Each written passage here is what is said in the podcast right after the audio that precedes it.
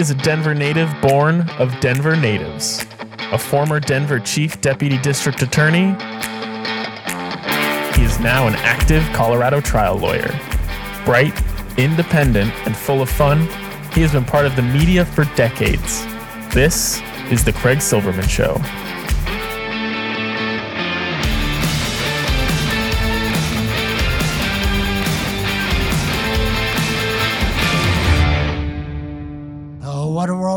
Life, what a day. Saturday, April 10, 2021. We have a great show for you. John Temple was in a powerful position in Denver, Colorado. He came here in the early 90s and he stayed until the Rocky was finished.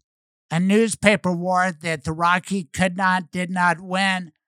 John Temple gives a long, great interview after Dave Gunders, our troubadour, sings one of my new favorite songs called Every Little Problem. If you think an elephant is a problem, it's a good song. Wait till you hear the song and the discussion. I think you will enjoy it. We all enjoyed Raj Chohan on our televisions. He was a staple at Channel 4 for the better part of a decade. He came with Shaun Boyd, his wife. She's still the political reporter over there. But Raj, he went to law school, which entitles him to be in Craig's Lawyers Lounge. It's been too long since we caught up. Raj Chohan.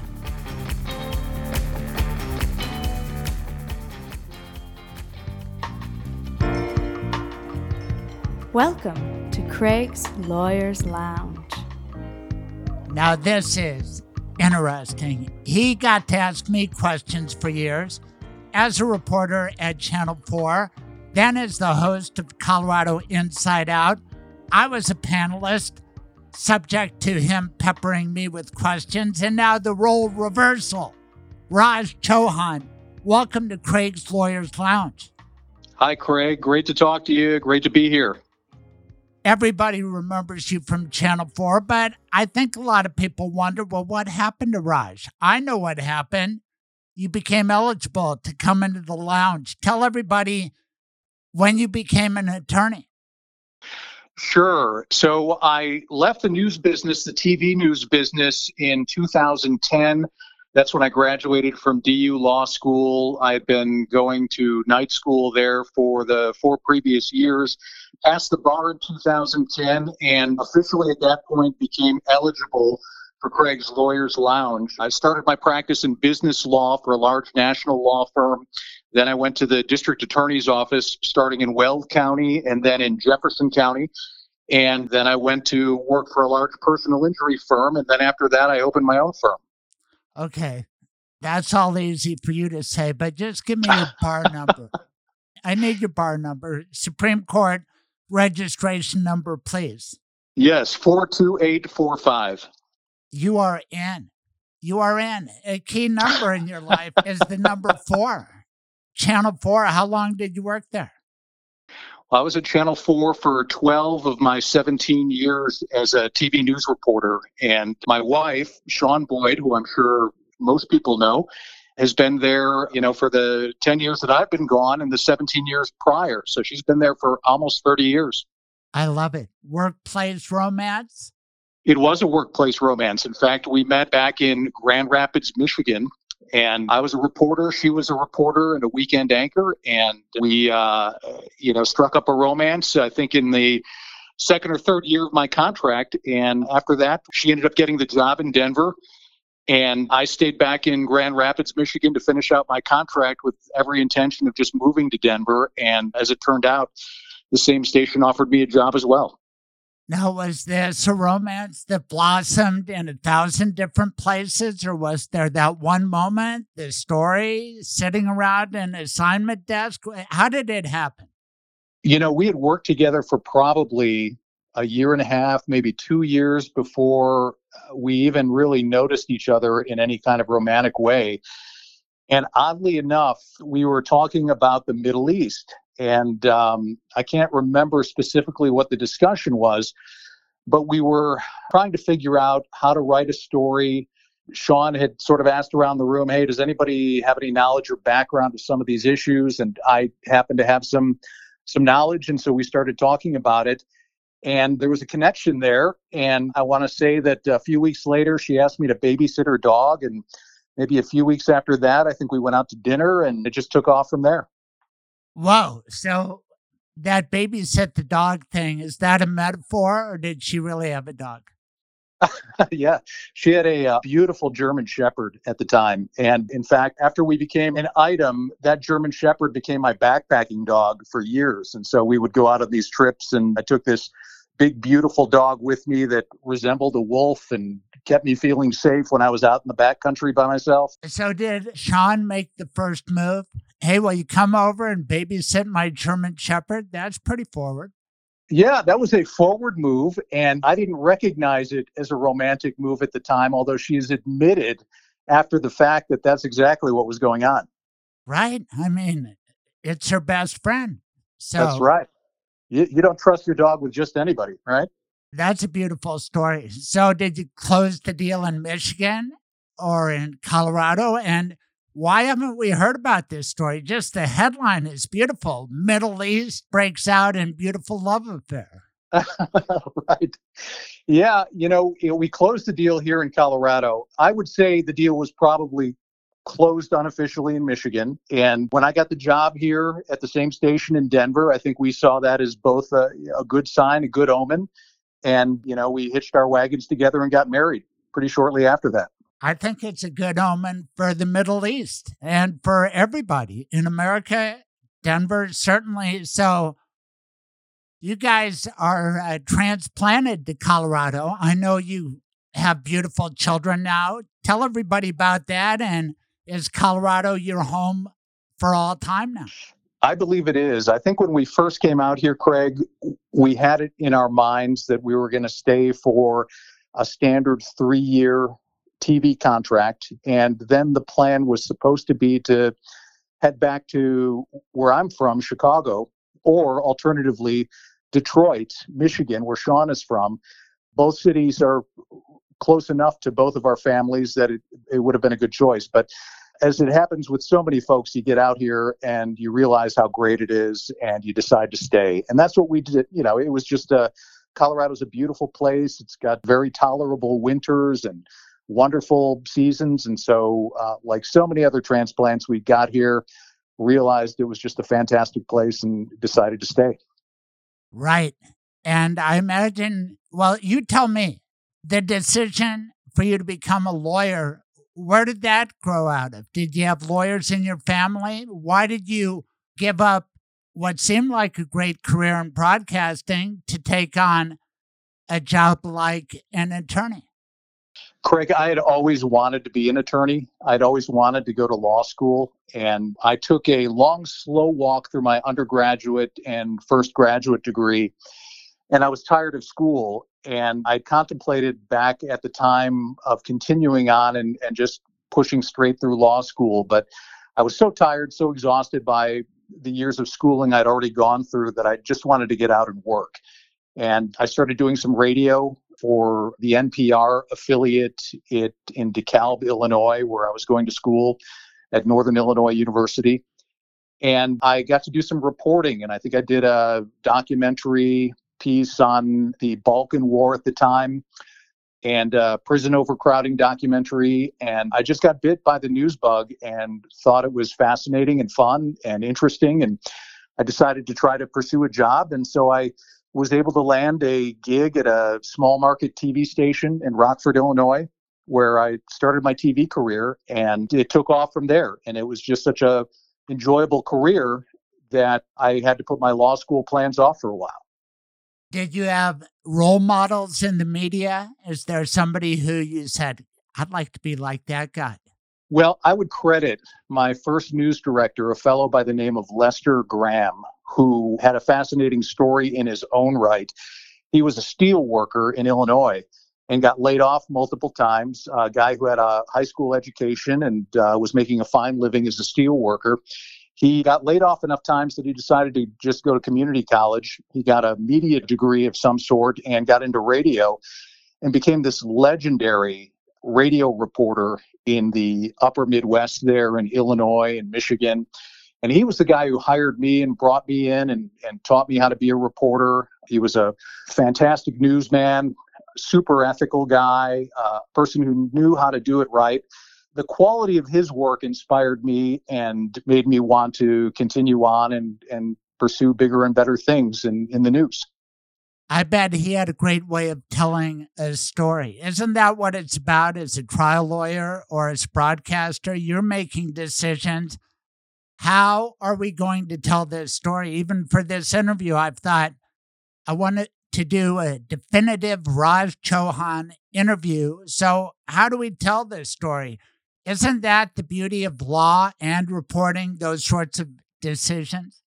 I think, Craig, the skills are directly translatable. I think early on, and I really learned this in the DA's office, I was able to walk into a courtroom right away and tell a story to the jury. And I felt very comfortable doing that and knew exactly how to do it. And so being able to break down complex, complicated information into a digestible, understandable presentation that can be done in a short period of time is an important skill to have as a trial lawyer. It was certainly an important skill to have as a news reporter. And I found that that was one area in trial law that I never had to struggle with presenting evidence and information to a jury. And so I've always felt that that ability to be able to connect with people is important. And that's something I'm able to do as a trial lawyer.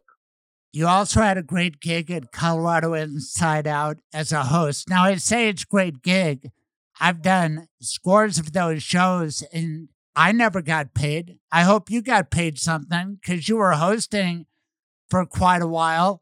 What was that experience like? That was my favorite part of the week during that hour or so that we all got to spend together sitting around that table, hashing out the local and national political issues of the day whether I was working as a lawyer or working as a news reporter, being able to do that show was a tremendous amount of fun, intellectually stimulating, a good way to to close out the week. So I, I'm grateful to have had the opportunity to do that. I ended up giving up that wonderful gig when I decided to become a DA when I went to work for Ken Buck in Weld County, uh, there just wasn't a, a way to uh, work for government and to do what a district attorney, a deputy district attorney has to do and still maintain a weekly presence on the air. So I was sad to leave that show behind, but it's, you know, it's in very capable hands by Dominic Dezzutti, who does a fantastic job. And, you know, the cast is, is just top notch over there and they do tr- tremendous work. Right but we had our show of shows, at least for me. You probably won a lot of Emmys, but in my studio right now, I'm perched beneath an Emmy that you allowed me to win because you were a great moderator for the time travel edition, 1959. I got to shave my mustache, smoke cigarettes, play my father, and it was a special show, and darned if we didn't win an Emmy. How did you feel about it? Well, I felt great. And, you know, frankly, I take the least amount of responsibility for the Emmy win. That was driven by the great people who produced that show Larry Paget, Dominic Dezzutti, all the folks who work on that crew to, to put that atmosphere together to make it feel like the time period it was in. And certainly the credit goes to the panelists you know, guys like you who got to really get into character, do the research, make the show run. And, and yeah, watch- but I, I was playing my father. I've been doing the research my whole life, and thank God my dad got to watch it, and he didn't hate it. So I took that as a compliment. Yeah, well, you did a wonderful job. But and, I uh, smoked uh, about 12 cigarettes in a half hour show. But he did used to smoke a lot. He quit, thank God, when he had grandchildren. Yeah, I and I understand that as well. I quit smoking when I had kids, but and I remember that episode, and I remember how smoky it was, and I remember thinking, ah, we're probably in violation of some city codes and maybe some OSHA things, but uh, ah, what the heck? It was 1959. That's what men did, right? That's that's right. Uh, you know, it, it is so funny when you look at popular media from that era everybody is smoking, right? Everybody's smoking, you know, one thing after another. I mean, people can't even do a, a talk show without you know a couple of cigarettes going and so that was just the the way it was back then Right. And we recreated it. And you were the Johnny Carson or the Jack Paar. You did a masterful job. What was your character? Do you remember? you know i i don't remember off the top of my head Because you won so many awards. You played so many different parts. For me, it's special, but I was Kevin Flynn, David Kopel, Danny Newsom, and Patty Calhoun. Right. I think. yeah Or maybe Yep. Danny won. I don't think Danny was in it. I don't think I could win an Emmy with Danny because we used to clash. Do you remember that? Oh, I man. do. Yeah, yeah. Well, those were, you know, those were the kind of discussions that made Colorado Inside Out so much fun, right? When it, you know, when people would, uh, you know, the discussion would get heated and uh, people would start going, you know, and then it would move off script. And then sometimes, right, Craig, the best discussions were happening either immediately before or immediately after the show started yeah. or started or ended. So, you know, it was a wonderful show to work on and it was great to work with you and the others on that show and I really look back on it fondly. You brought up Ken Buck. I'm reminded that you went to the Weld County DA's office up there in Greeley. And I know that Jenna Ellis worked for Ken Buck. It was an interesting time up there in Greeley, Colorado. But what do I know? I wasn't up there. Tell us about your experience working for Ken Buck and the Weld County DA's office. And did you have any crossover with Jenna Ellis? That's an interesting question, Craig. I did have some brief crossover with Jenna Ellis. In fact, as she was leaving the position there, I was hired in to take over that position. And so, even though we didn't work together directly, I knew of her, and she worked briefly as a defense attorney in Greeley after she left the DA's office. And I did work on a couple of cases opposite her while she was doing that work. So I, I did have some contact with her. As for Ken Buck and the DA's office, I will say that that job in Weld County was one of the best jobs that I have ever had. And for a deputy district attorney to be able to walk into an environment like that and to be able to work early in your career on very serious cases because the portfolio of violent crime relative to the number of DA positions they had allowed young district attorneys to quickly move into very serious cases. And so the experience that I got there was tremendous. The attorneys that I worked with there were fantastic. And I really enjoyed working for Ken Buck and Michael Rourke and the other chiefs and supervisors there. It's really a, a fantastic shop. And I, uh, y- you know, fondly, fondly recall my time there. And Michael Rourke, the current DA, what was his role back when you were working there? Well, he did a lot of running the day to day show there in the DA's office because Ken was dealing with some health issues for part of the time, and then he was running for Senate for a period of time. And so Mike was kind of the steady presence during that period of time, and that's why it was a natural transition for him to become the next DA there. Well, that's fantastic. I know Ken Buck used to play a lawyers league and law enforcement basketball against him. But let's go back to Jenna Ellis because Ken Buck is controversial. So is Jenna Ellis. You're praising Ken Buck. There's some controversy about Jenna Ellis when she was a prosecutor there. Did she get fired from the Weld County DA's office? Did she do something wrong or did she leave of her own volition? What can you tell us? Uh, Well, all I can tell you is what was out there in the public record. I think the Colorado Sun did a piece on it in which they had cored some records indicating that uh, that Jenna had been terminated from her position at the DA's office for performance reasons.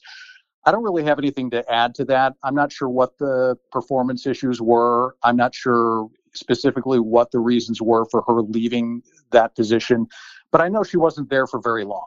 Have you had much contact with her? I sure did in the radio business. Did you encounter her at all? Outside of my brief contacts with her as she was a defense attorney in Greeley, I have not had any further contact with her.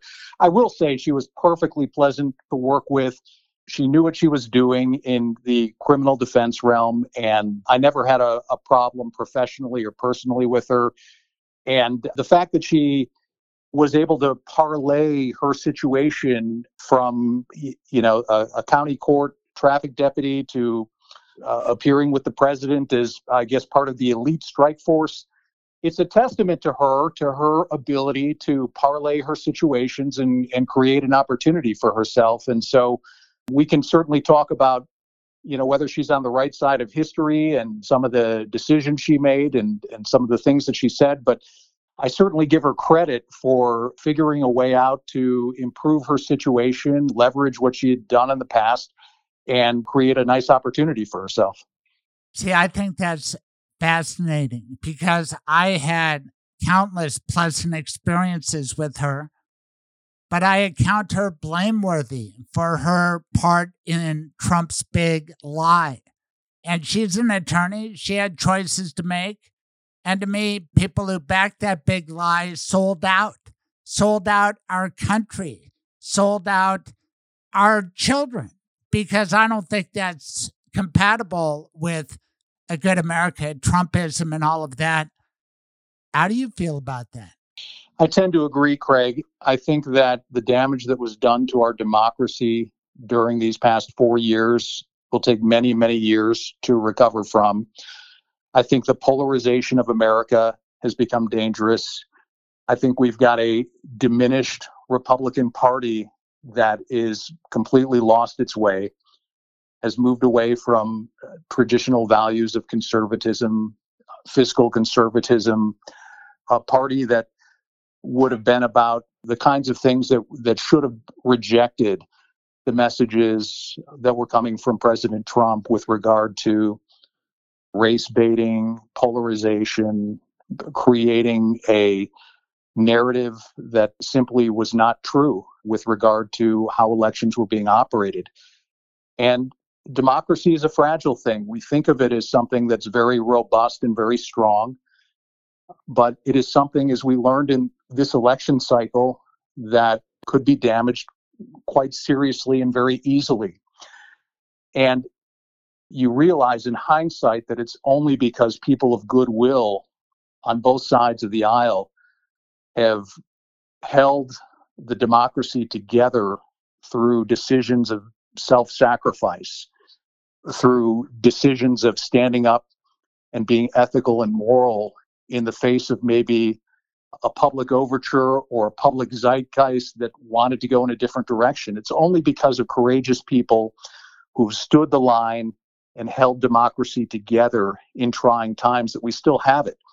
And we got a stress test this time, and we're still dealing with the fallout from it.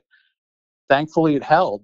But you could imagine scenarios where, had less scrupulous people in some of our state governments uh, in positions to be able to make decisions that could have been helpful to President Trump when he was shopping his way around Brad Raffensperger, Secretary of State in Georgia, Brian Yeah, Kemp, the governor in Georgia, stood up to Trump, Raffensperger more than Kemp. He got that call, which I think was a criminal call. But now the Georgia legislature, in response to the big lie, go along with it, strip Raffensperger of power with their new legislation. And now corporations in Major League Baseball They've reacted and said, no, we connect the dots. The big lie, we don't go for it. It's anti democracy. It's just what Raj Chohan said. And we're going to move the game to Denver, and you got to make some changes. And I think that's great. I think that's America.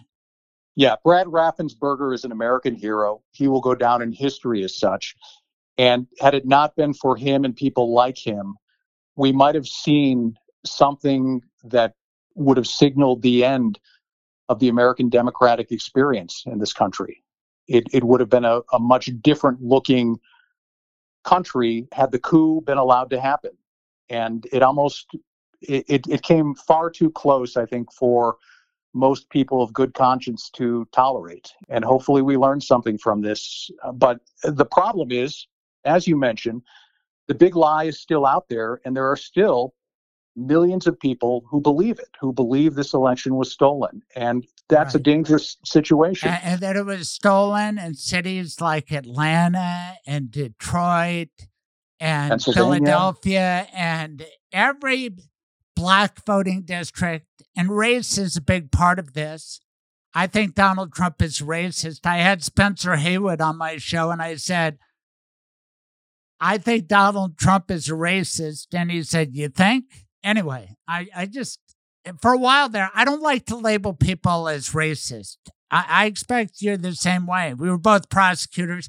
You don't make an accusation like that lightly. But the racism involved in the big lie is just manifest to me. But let me ask you, Raj, you're darker skinned than most. I, I don't know how you label yourself or how you feel about race, but I bet you've thought a lot about it. Yeah, sure. I'm, I'm an Indian American and I have brown skin and obviously a Southeast Asian name. And my full name is Raj Kumar Chohan. And so, yeah, so race is certainly uh, an element in my life. But my feeling on race has always been that most people will give just about anybody a chance. And if that person proves to be a good person, proves to be a hard worker, usually race, you know, thoughts about race tend to fall away if, if somebody's got a predisposition that way. And we have, you know, racial bias and racial discrimination in this country, but we also have a country that brown skinned people like myself are working really hard to get into because there's a recognition that there's great opportunity here. So I think this is still a very desirable place to come. And yeah, we we are reckoning with our our racial past as, as we have been for many decades. And we've had another you know we've gone through another series of self reckoning moments here where the debate is front and center and the discussion needs to be ongoing and needs to occur. And so it was disheartening to see a president who is a transactional moralist is somebody who saw an opportunity here to uh, win political gain by you know mobilizing Reagan Democrats but on steroids and then playing you know the dog whistle racist messages to a particular crowd uh, kind of a wink and nod to white nationalists and white supremacists which you would never think would would have become a force in mainstream politics ever again. But but here it was. That's what we were living through in the 4 years of the Trump presidency. And I think you know, this is an issue that is going to haunt the Republican Party for a while because they've got to figure out a way in the future if they're going to be a viable political force going forward they have to figure out a way to win again and they just don't have the numbers if they're going to if the strategy is to essentially wink and nod to white nationalism to decry immigration and to, uh, you know, play the culture wars and make strategies based on racial divisiveness. Because eventually, if, if Republicans, if the Republican Party is going to be viable again, and I don't mean just in safe district local elections or statewide elections, but on the national stage, they're going to have to figure out a way to appeal with their message of individual self determinism of uh, fiscal restraint, of uh, you know opportunity and and fairness and individualism. They're going to have to tailor that message to somebody other than just a base of people who have been divided based on race. In other words, the Re- Republicans are going to have to grow their Hispanic and, and Black and Asian ranks in order to be a viable party in the future.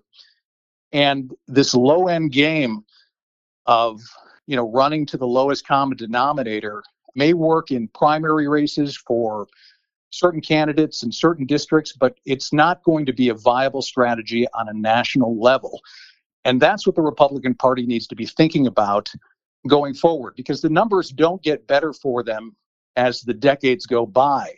There's going to be more brown people here, not less. And you know, Republicans have have some good messages that they used to. They used to. Yeah, now it's to. just the Trump party. And you know what? That's a problem. Don't you think it's a problem that still exists? How is Trumpism ever going to end? Well, it's going to end with a series of election losses. It's going to end, you know, probably when Trump. Well, why? Why is it not ending with some prosecutions? How long were you a prosecutor, Raj? I was a prosecutor for five years, and certainly some of it's going to end with prosecutions, Craig, but the playbook has now been established. And so, to the extent that you know that playbook mm-hmm. allows politicians to engage in self-preservation, even if it's not good for the party as a whole, my guess is there's still going to be pages from that playbook that get used, and there's still a viable base of folks out there who the Trumpism message resonates with, and so it's going to be effective for a while. However, it's not an enduring strategy for national success. And as Republicans continue to lose seats in the House and Senate, they're going to have to modify the strategy. As Trumpism becomes less effective by virtue of survival, the Republican Party is going to have to move away from it. And so I think that's going to happen. I think it's going to happen in the next couple of years. But, you know, I will tell you, I did not see Trump coming. When in 2016, when I had conversations with with friends about the viability of certain candidates, Trump wasn't even on my mind as a possibility, uh, as somebody who could win the primary and make a credible run uh, for the presidency. So, if if I could summarize just that, that you didn't think he was a problem, and to the extent he was, it was a little problem. Yeah, I don't think a lot of people saw Trump coming on in the way that he did. I'll tell you what, though, my wife did.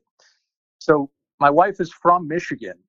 And back in those early days, you know, in the run up to the 2016 election, she had told me that something was going on in the Midwest, that, you know, from her contacts with family and friends in Michigan, something was happening there that they hadn't seen before. Trump was getting a foothold in those communities. He was resonating with you know, working class, uh, Rust Belt Democrats. Didn't uh, George Wallace do sort of good up in Michigan? Isn't there a constituency for that racist crap up there? You know, I don't I don't know about that. I I lived in Michigan and I love Michigan. It's some of the best things in my life happened in Michigan. But I will tell you when I was there, you know, they do have this independent militia you know movement out there and I remember that while I was reporting out there, I had started making some ties and connections to various militia folks to do my work, to do my journalism. And there is a anti-government strain, a thread of sentiment out there and full of intimidation tactics too, right? Didn't uh, you have yeah. to worry a little about that? And it's what they do now with the Proud Boys, the Oath Keepers. Donald Trump is like a mob boss. He's based on intimidation. That's another reason why the Republicans can't break away. Right. Yeah, he's a cult of personality, right? So he is an inspirer in chief, you know, to these unruly elements. And what I wanted to just sort of finish up sure. on is what what happened in Michigan with Gretchen Whitmer and the storming of the the Capitol there and protesters, I guess, walking around with firearms and and creating a very intimidating presence. I had never seen anything like that during my time in Michigan, and uh, it's certainly been a, a while since I've lived there, but it's still a state that I'm very fond of and have great memories of. And uh, that was shocking to me. That kind of development, the fact that people were emboldened by our president to engage in the kind of conduct that, you know, ultimately led to a a, a credible conspiracy sure. to try to kidnap the governor there. Uh, so, right.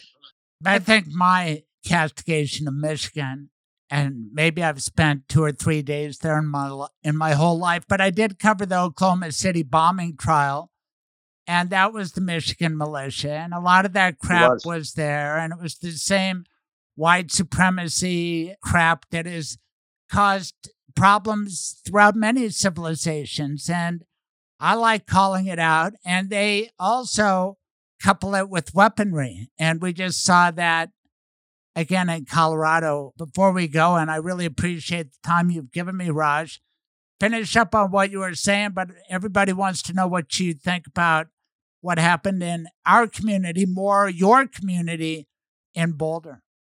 Yeah, I can't believe it happened again. I live maybe three, four miles from that King Soopers. It's not one that I frequent on a regular basis, but I've certainly been there and I've been to other stores in that same shopping plaza, and I, I just can't believe it. And it's my heart is uh, aching, and I, I feel sick about it, and I can't believe it happened again. And yet, another side of me uh, starts to become numb to it. We've had so many of these, not only in our country, but but here in Colorado, and it seems uh, every couple of years we're talking about another one. And I'm not sure what the what the answer is for that. An assault weapon ban. Yeah, it's, that it's, for starters. And then Biden has asked for that special grip that the killer used in Boulder to be outlawed. I would do things like that.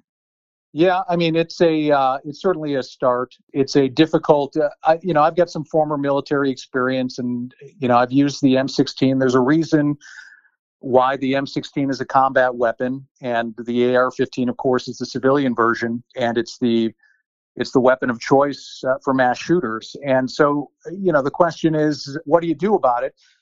You know, you hear about you know national overtures from the Biden administration about trying to remove the the ban on lawsuits against firearms manufacturers? You know is that is that a possible option? Um, i love that one. Can i just say as a plaintiff's lawyer you got to be with me. I mean why should they have immunity?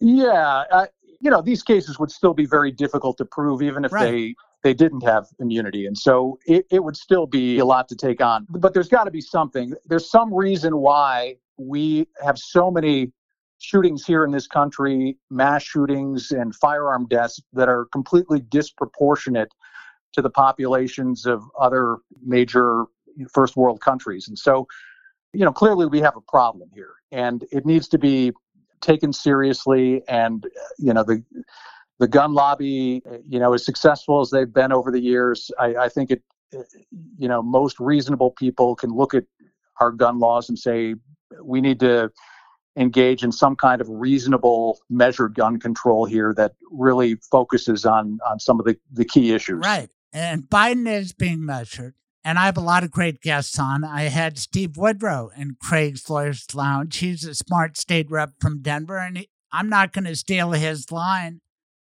If more guns was the answer, then we wouldn't have a problem, right? I mean, we know that's not the answer. Right. I, I mean, look, there's got to be some reasonable middle ground, right? We have a nation that, you know, we have a Second Amendment in our Constitution, and we've got Supreme Court case law that says that means individuals have the right to maintain and own firearms. And so there's got to be some middle ground that allows people to own guns and yet, you know, provides at least some level of protection. Or we could pack the court, have a little, you know, 7 6 yeah. ruling the other way so craig if we do that right so eventually we're going to have what, what 100 supreme court justices because the that's you know, good for time... lawyers. You're a lawyer. I'm a lawyer. Why not give more jobs for lawyers? Right. Uh, you know but every time that you know every time the the party power you know base switches we you know everybody would be packing the court from here on forward. And so i don't know that that's the a good option uh, I know people are talking about it. I'm sure they, I'm sure Democrats love to talk about that right now. They, they wouldn't love it so much. Yeah, I'm, I'm sure. But, you know, you have to remember that uh, what's good for you now might be bad for you later. And so it's a difficult terrain to move into, and it may happen. It may happen, but uh, it's going to set a problematic precedent, I think. Well, here's the nice thing I'm in the middle. I mean, my whole life, sometimes, wouldn't you say I'm hard to categorize as conservative or liberal? You had me on a lot of panels, right? Yeah, sure. I think, um, you know, in the early days, I probably thought you were more liberal, and then I think you became more conservative over time. And so I think you are hard to categorize. And now it's easy because to me, the political lines are drawn. Are you disgusted by Trump or can you go along with that crap? I'm disgusted by him and I don't want it to come back. Well, I share your thoughts. I share your thoughts. We're on the same side now because uh, don't you agree that that's kind of where our politics are right now? Yeah, unfortunately, that's where we are. We are in a situation where we don't really have a Republican Party right now. We've got a uh, a populist cult of personality still kind of running the show there, and uh, you know until the Republican Party becomes a a principled party of ideas again. Um, you know, we really only have one major party in this country.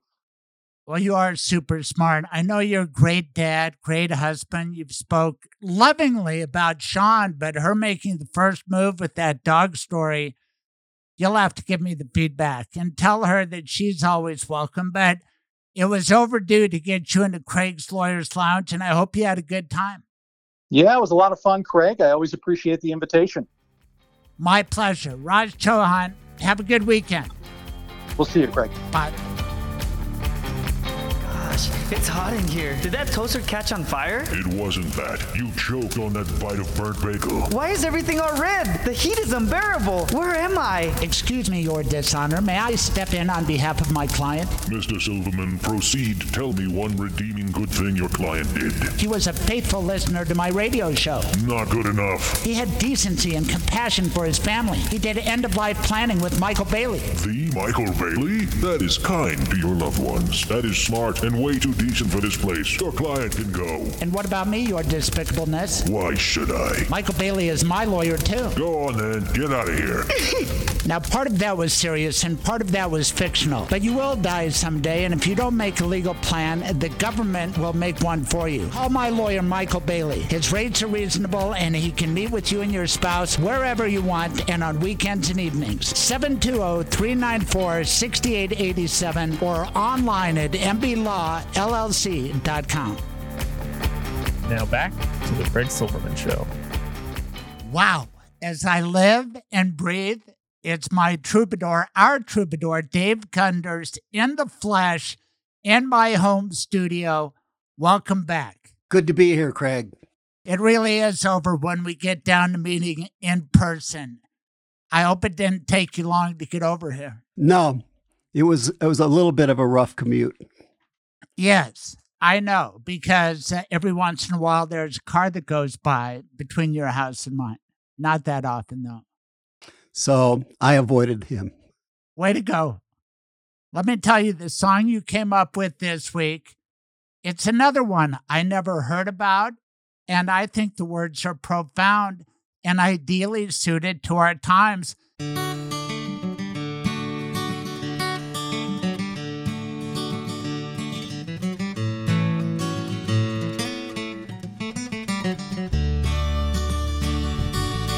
Last night, I hear the doorbell ring. I peer outside, I don't see nothing. Scratch my head and open the door. Elephant sitting on my front porch, kinda strange. Every little problem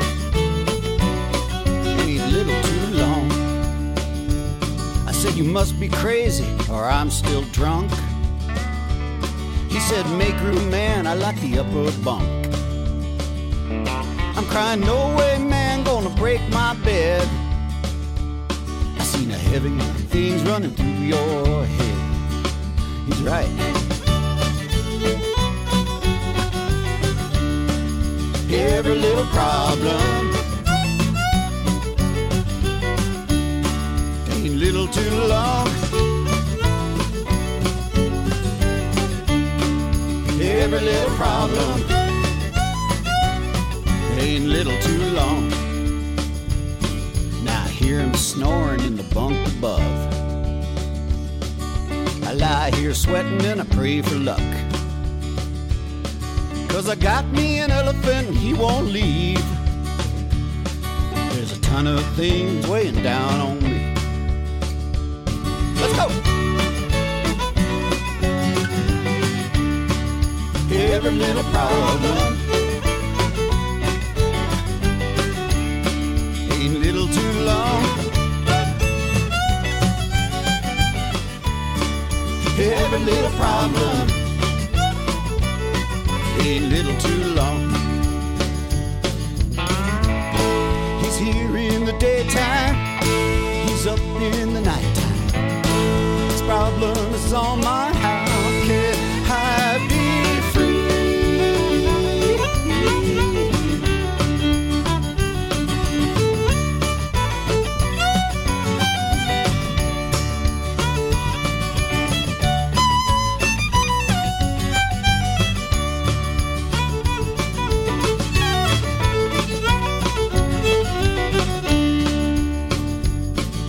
last I see, now I understand.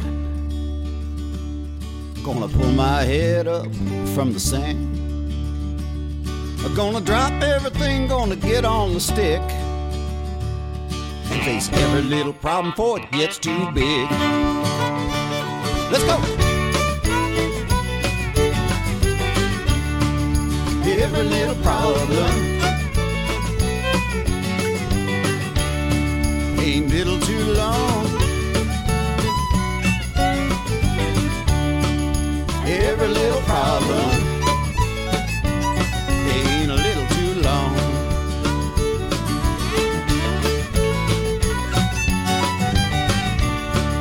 Every little problem ain't little too long. Every little problem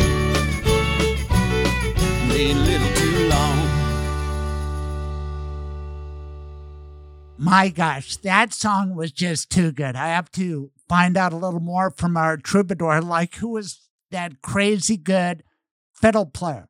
My fiddle player is Johnny Neal. Hi there, Johnny. In fact, he's coming out tomorrow. I've got a new batch of songs Johnny's going to play on, and uh, I'll get to see him for the first time in a couple years. Johnny Neal. While that song was playing, tell Johnny that I think we do have an ED commercial. And I know where you should get part of the charity from the money you're going to get from this song getting real popular. Do you know where? Where shall we send that money? To some Jewish charity because I know where you got the idea for the elephant. Where is it from? Well, when we had the Passover Seder here Yeah. at the midway point post service, we started singing a song that starts with EL, like elephant, Okay. But it's Eliyahu, Okay. Elijah, the great prophet, right? Yes. And what what happens? Great name for the elephant. Well, Elijah is, is said to uh, uh, be wandering about during Passover and looking for a place to come in and and drink wine with right. us. Yeah. And I'm surely not the only Jewish patriarch who goes and rings the doorbell for the kids to think that somebody's there. The dogs start barking. And it's Elijah on the front porch coming right into the house like this elephant in your song. okay, I'll go with that. So when you tithe, you'll know where to tithe it to, okay? Because you're going to get rich on one of these songs. I just know it, Dave Gunders. I wouldn't hold my breath on that, but that's okay too. you know what? You are a genius when it comes to lyrics, musicality. I don't know how these things come to you, but it's brilliant. Thank you. Well, it's been almost 40 years that I've been a lawyer. Graduated CU Law in 1981 and began immediately. I am now with the law firm of Springer and Steinberg. Jeff Springer, a renowned civil attorney, one of the best in America. Harvey Steinberg, preeminent criminal defense attorney. We do it all at Springer and Steinberg, way over a dozen lawyers. If you need legal help, call me 303 861 2800 303 861 2800. Ask for Craig. We can deal with your legal situation and make it better. Thank you. If I had to guess, that's one of the biggest topics that must come up in your practice. How can I provide for my kids' education, my grandchild's education? And aren't there some tax benefits to doing it certain ways and not others? There can be. Depending on how you structure a trust, you can get a tax break on your taxes now. You can get a tax break on any estate tax in the future. So let's say that Donald Sturm has $2 billion, which I don't know if he, how much he's worth now. You know, a lot. But let's say he's got $2 billion and he decides to donate all $2 billion to some sort of charities, whether it be the University of Denver School of Law or something like that. Well, if you have, you know, the estate tax limit is $11.7 million. So anything above $11 million would be taxed as an estate. So that would mean if he's got $2 billion and, you know, 40% estate tax, there's going to be something like, you know, $800 million worth of estate tax. He says, well, I don't want to pay that. So I'm going to donate all of it to charitable causes. Well, a donation to a charitable cause is going to be exempt from the estate tax. So then he wouldn't have to pay any estate tax. You know, I don't know if he's that charitably minded, and there's there's certainly a lot of other sophisticated techniques to use to get around estate taxes. But if you're charitably inclined, certainly can give you quite a tax break, either from an estate tax perspective or an income tax perspective, depending on how you structure things. It's all about planning. That's why I'm so glad I discovered you, Michael, and I get nothing but great feedback. I feel good about sending people your way because it means they can check that off their box of what needs to be done, and they need a steady, reliable person like you. Give out your contact information one more time. Sure. My phone number is 720 394 6887. And again, that's 720 394 6887. That's how you get a hold of me. I mean, my my website is michaelbaileyllc.com. And again, that's michaelbaileyllc.com. You can get a hold of me that way too. Now, back to the Craig Silverman Show. This is thrilling. John Temple was the grand poobah at the Rocky Mountain News. I love the Rocky Mountain News, grew up with it, and I love the way they did things. We'll talk about that with John Temple. But I was privileged to be at Rodef Shalom Synagogue in Denver when John Temple blew me away with a speech about his background. We are going to save that for last. With your permission, John Temple, welcome back to the show. Thanks so much, Craig. I'm happy to talk about anything, and I appreciate your kind words. And I loved the Rocky too, and I loved my time in Denver. So it's great to talk to you and maybe connect with some old friends there. Tell everybody what were the years of your time in Denver? I came to Denver in 1992 to be the metro editor, which meant I was responsible for the local news report in the Rocky, which was the core of the newspaper. And I was there until 2009 when the Rocky closed in February of that year. I was the editor, president, and publisher, and I played the leading role at the Rocky for 11 years. And that, that was a very sad and traumatic time. Of course, that was the Great Recession and very tough economic times. And, you know, we lost a lot. I lost a lot. And I, I feel like I think the city lost a lot too at the time. It was a hard period. Now, as I recall, and I'll never forget your speech at Rodef Shalom, and we will Yeah. get to it, but you grew up in British Columbia, Canada, right? I did. I grew up in Vancouver. I was a newspaper carrier as a boy. I delivered the morning paper so I could play sports after school. And so that meant getting up in the dark and riding my bike with a carrier. You know, we used to have baskets on the front of our bikes, and we used to carry the paper and fold them and throw them onto the porches. What sports did you like? I loved soccer. I played rugby, basketball in high school, baseball. So we played a lot of sports. Um, you know, pretty much the same. You know, played tennis as a kid, but in school, you know, baseball, basketball, soccer, rugby were the and track. I did track too. Sounds like America, but with the football missing. But Right, that's right. We didn't play football. and so, tell us about your path toward becoming the exceptional journalist you became. Oh, that's really nice of you to say. That's, I mean, it's a long story, but I would just say that, you know, I always loved reading and the news and, and, but especially reading as a kid. And I took a very circuitous path to being a journalist and I did a number of other things. I actually studied, I became a builder and I studied architecture. And it was only when I was studying architecture that, and I started a newspaper in the architecture school that I realized that my real passion was writing and journalism, not drawing buildings.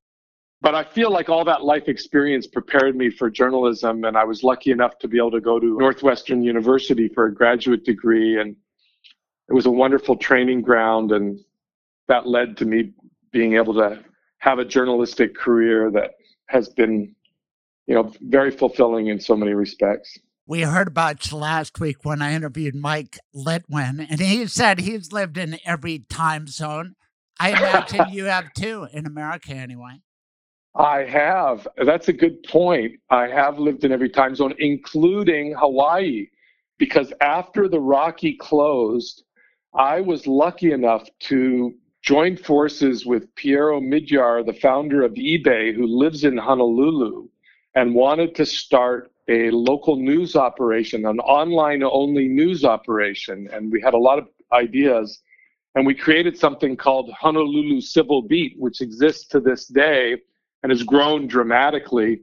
So I was very lucky that from the death of the Rocky and the sadness that that involved and the loss, I was able to create something new from the ground up and to be there at the foundation of, of something new that still exists today. So, so I've lived in Hawaii, I've lived in DC, uh, you know, Chicago, and the mountain zone as well in Denver. So, and and Albuquerque and Santa Fe. So, yep, I've been in all the time zones. I've I've moved around a bit. Let's touch on DC because those were probably some pretty formative years for you. Well, DC was a kind of an extraordinary period, actually, because I went from Hawaii to Washington, D.C., where I became the managing editor of the Washington Post, in charge of the digital part of the newsroom as well as all the sections serving local readers. And this was in the final period of the Graham family ownership of the paper. And, you know, I really admire the family and what they did there.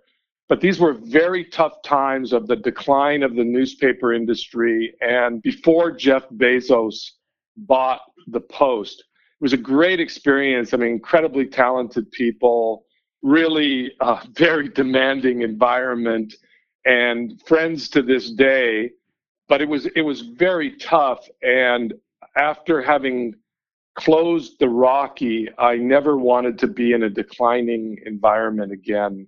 And I ultimately chose to leave the post. And that's how I ended up in California because I went to Stanford University where I was given a senior fellowship and I worked on something that I cared about, I felt was really essential to the industry at the time, which was basically mobile news, personalized mobile news. And I, I did a research project and worked with others. And that actually led me into a completely different path, which I'll be happy to tell you about.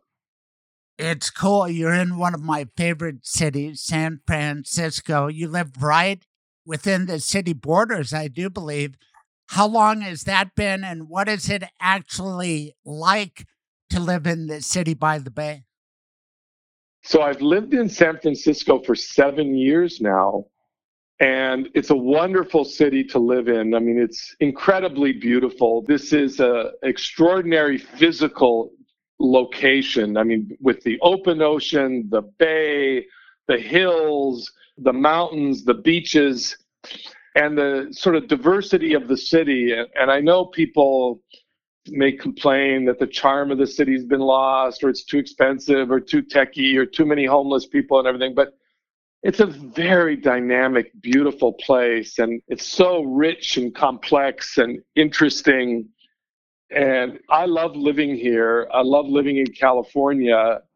It's got its challenges. It's expensive but we feel very lucky to live here and i love the weather i mean i was able to go out for a run this morning with you know shorts and a t-shirt and I can do that all year round and I love that and it's a great place to live and I think it's one of America's great cities, you know, and we've been enjoying it. It's spectacular.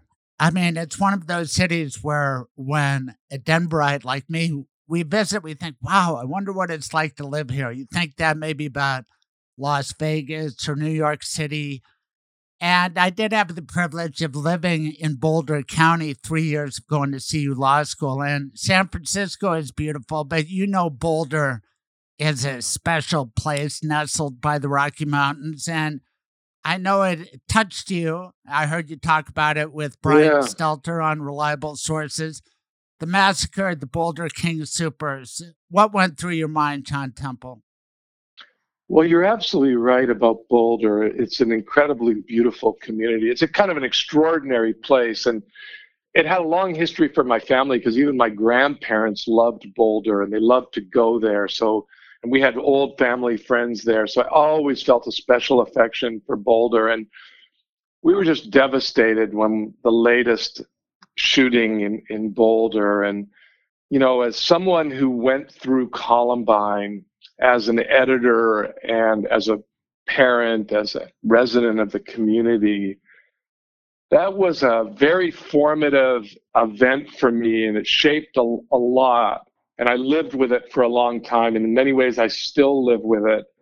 And when I hear about something like the Boulder shooting, I feel like I relive it. And I'm so sorrowful for the community, the people going through it, and frankly, for the journalists, because it's so frustrating for us as journalists to seem to go through an endlessly repetitive cycle of coverage that somehow little seems to change and we don't seem to learn much as a society and we've sort of opened a door to a madness where I, don't think we know yet the motive of this particular person but the devastation he's wrought is you know unimaginable and i find it really difficult to turn to it too much. But i definitely have been thinking a lot about it and and about what we've learned. I, I was thinking about one thing you know craig.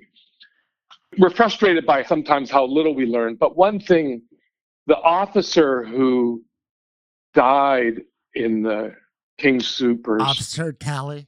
officer Talley his bravery his courage in entering the store i mean he clearly you know saved lives and and it was an extraordinary act and it was very different from columbine and one lesson i think we've learned from columbine and that police have learned is that you cannot wait and just seal off the scene that it's too dangerous that while there's a terrible cost to the officer involved in losing his life many, many more lives could have been lost in this case. So there was an example of a change in policy and practice, but from Columbine on to King Soopers.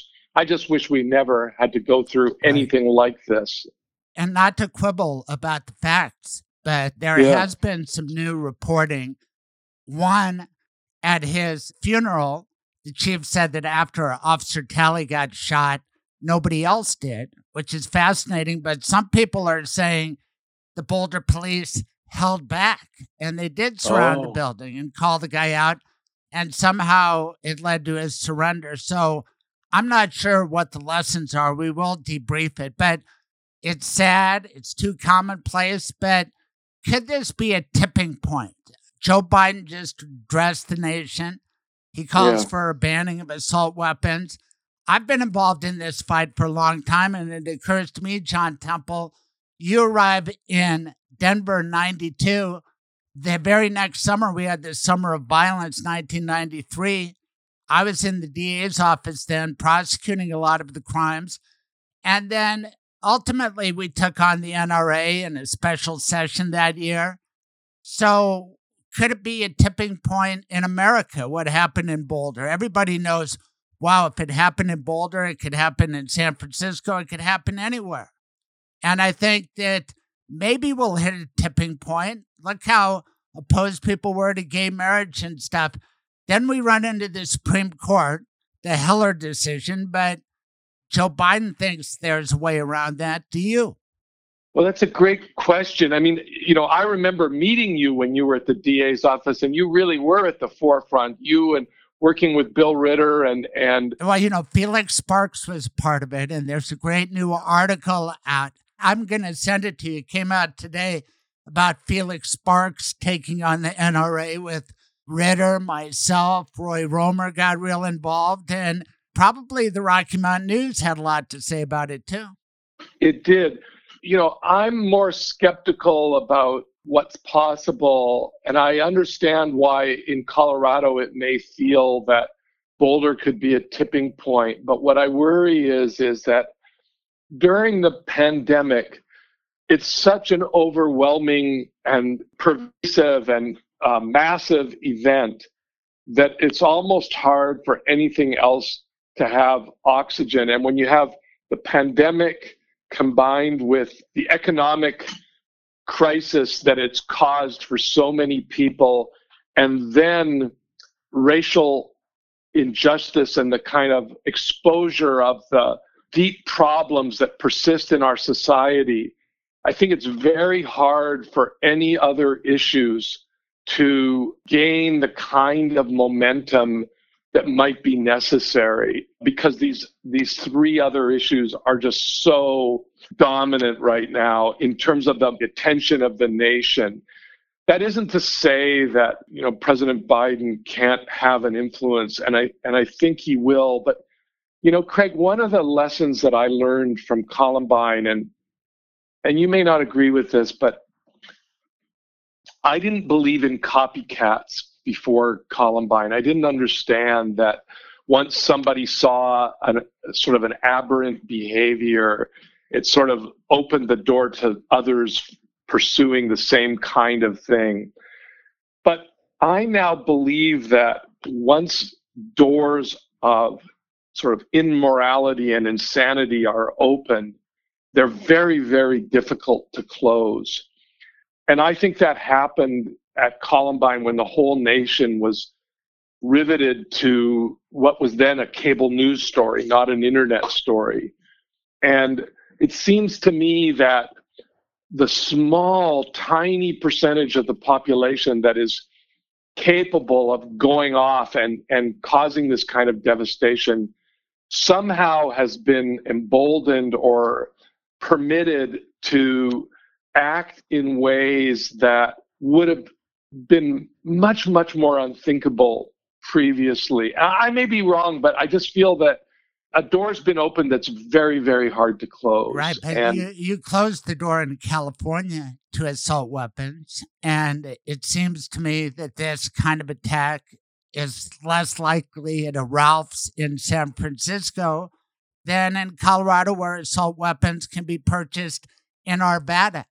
So I think I think you're right. I mean, I, I, I about that, I, I think you're right. And the whole, you know, the we had a temporary assault weapon ban federally for what ten years, and right. then it was allowed to be reinstated. It would. It, I mean, it, it, it, the sale sunset. was a right. It, it sunset. Yeah, I'm sorry. And and that's just so outrageous, you know, and this defense of that kind of availability of those kinds of weapons, in my view, makes no sense. And is and if we can close those kinds of things i think those will be really really positive steps because none of us want to live in a world where this is the reality and we can't do anything about it. It's you know we're fearing our children going to school or the grocery store and I bet you get asked this a lot because of your connection to Colorado. Why Colorado? Why does it keep happening here? The Aurora Theater Massacre,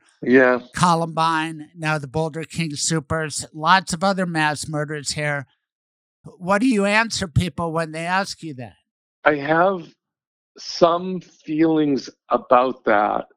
One is the gun culture. You know, it's historically been a it's the West, and weapons have been a, an important part of rural life. I mean, I don't view that in a bad way. I mean that that it was a so weapons were very acceptable, but I think the principal reason and the difference might be that it's a more transient place than many others, like that I've lived.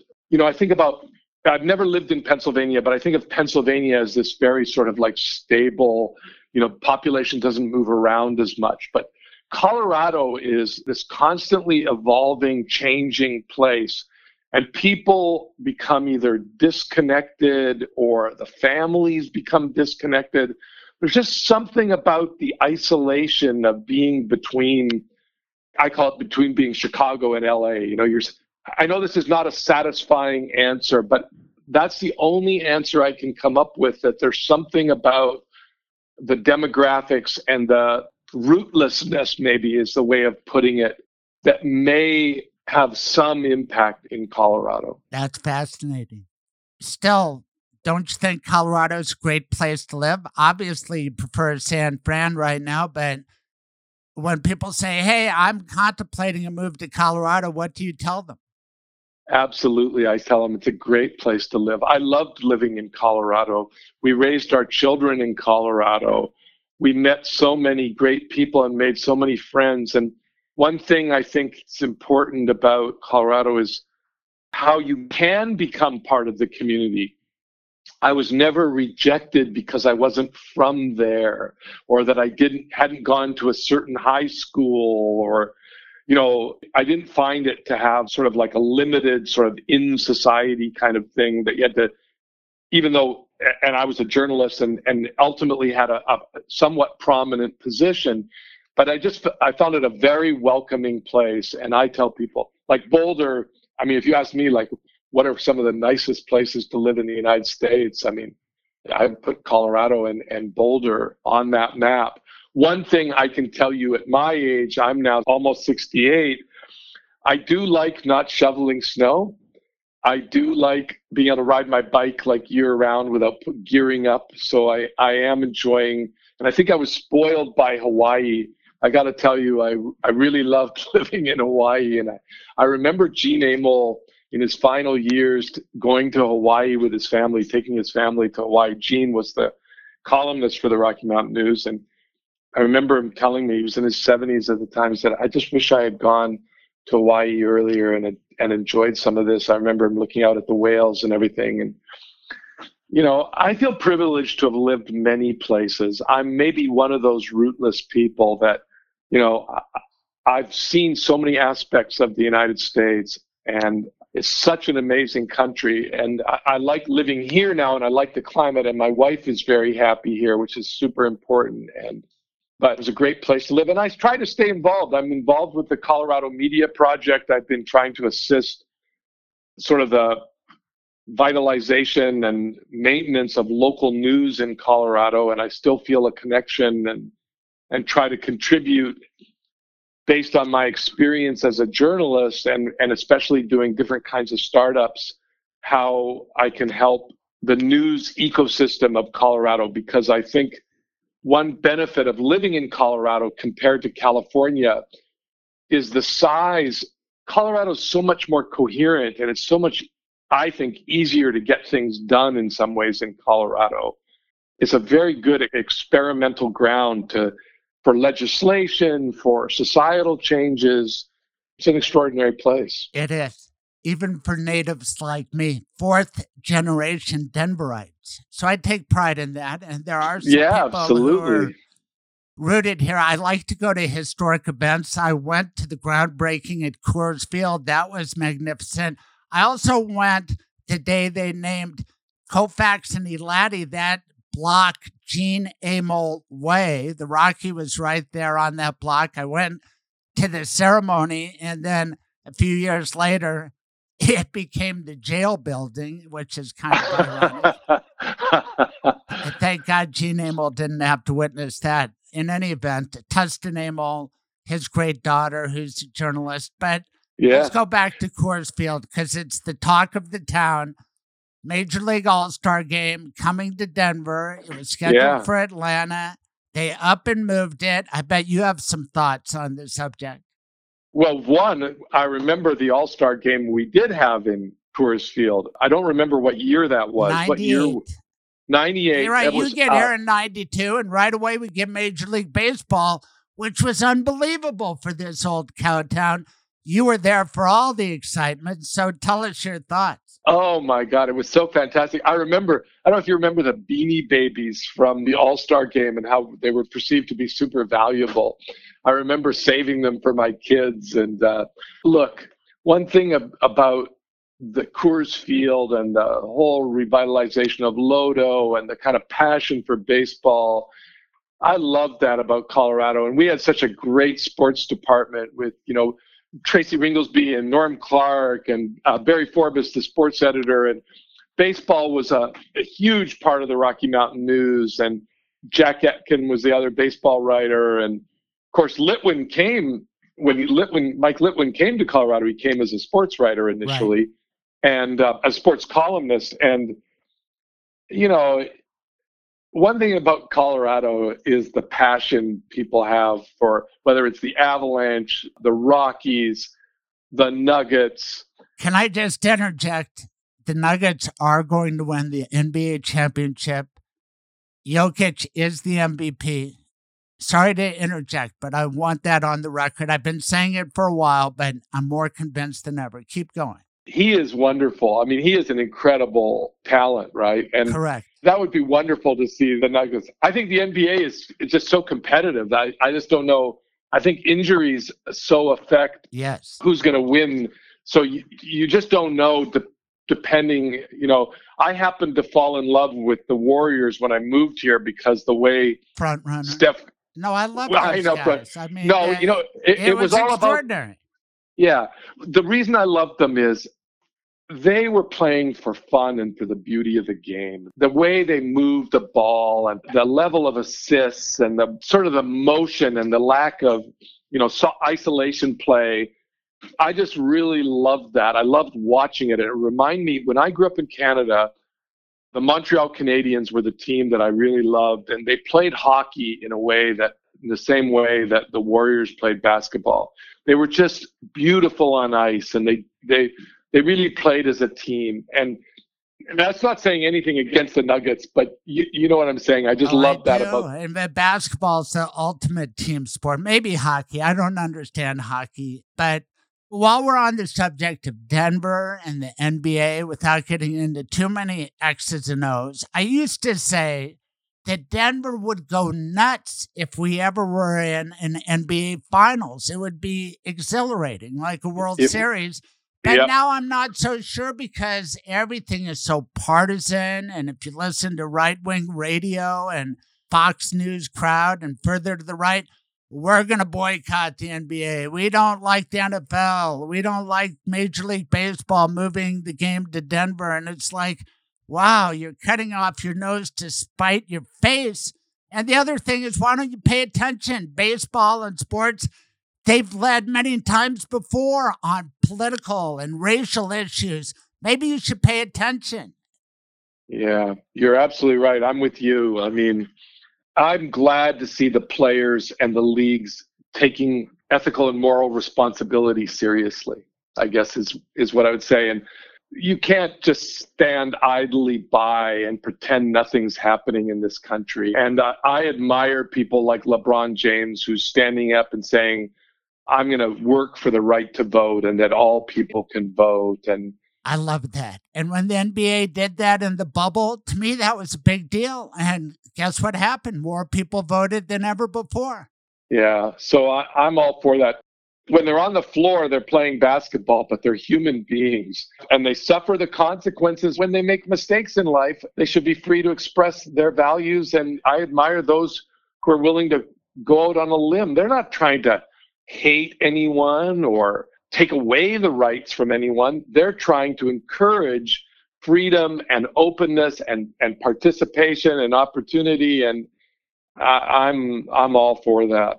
I totally agree. And when you get down to the case in front of us, what happened in Georgia, there's more revisionist history. Oh, Georgia's no more restrictive than Colorado. Did you hear Jen Psaki bat that one out of the park when Yeah. Ducey But but the bottom line, and this gets to the point you made beautifully with Brian Stelter on reliable sources, how should journalism handle this controversy? Because for me, it comes down to this simple fact.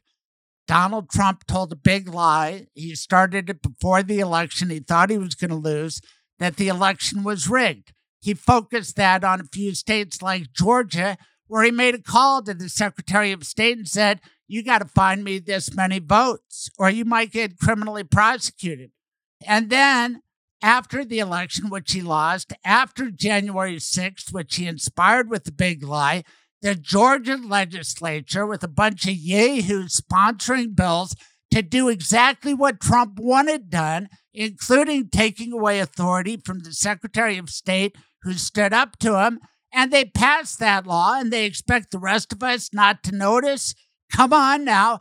Isn't that what this is all about? I think it is. I'm with you 100%. And and I think this attempt to say that Colorado and Georgia's laws are basically the same is just so unbelievably bogus. And I think, you know, Daniel Dale at CNN does a good job of fact checking. And, you know, you just read all the various fact checks and it's just, it's not true. But the, that they're the same and you're right about what they did in Georgia and it's really devastating to see that you know we're almost 250 years after the founding of this country and we still have we have a party that appears committed to depriving a certain population black minority population of the opportunity to participate fully and to express their rights fully by voting. And you know that's just outrageous. And it's a terrible commentary on where we are as a country that we have people in leading positions, including the former president of the United States, who want to normalize that and want to make it seem like that that's somehow, you know, just acceptable. And it's a source of great anger for me. And just to give you an idea how how, how far I'm still a registered independent. I've been a registered independent all my life as a journalist but I'm no longer working for a news organization. I worked for the Biden campaign during the last election because I felt that we as a nation could not stand another four years of President Trump or of a Senate controlled by Mitch McConnell. And I did everything I could because I did not want to wake up in the morning after the election and think I didn't do anything and now here we are as a nation stuck with people who, you know, I, I don't believe have the best interests. That's a very moderate way of saying it. Uh, right. and heart. with no respect to Rush Limbaugh, I'd say ditto. Uh, That's why I do this podcast. Right. I see a big danger, and I don't think it's gone. I think Trump is still alive. Trumpism is still out there. It's a real thing. I supported Joe Biden. Biden has made some mistakes in attacking this Georgia law. He claimed that the polls were going to close at 5 p.m. He got stuck on the water and pizza thing. Well, yeah. you know, I can understand laws against electioneering. I don't think anybody should approaching people in lines, but there shouldn't be lines. They should vote by mail Right. or use drop Right. boxes like civilized countries do. So, like I- civilized states like Colorado. Like I've Right. seen the pictures of Colorado voting. I mean, Colorado voting is very effective. It absolutely is. I know what you would do to try to get to the truth on things. And there were a couple of doozies where our paths crossed. And one of them was a guy named Ward Churchill, where the Rocky Yeah. Mountain News really went to great lengths to find out whether Churchill was the man he said he was and whether he should be retained by CU. What a fight that was for the Rocky Mountain News and for Caplis and Silverman back in the day. What are your recollections about that? And are you proud of the journalism you did there? I am proud. I'm proud of the people that I worked with that had the determination and the courage to get to bottom of things.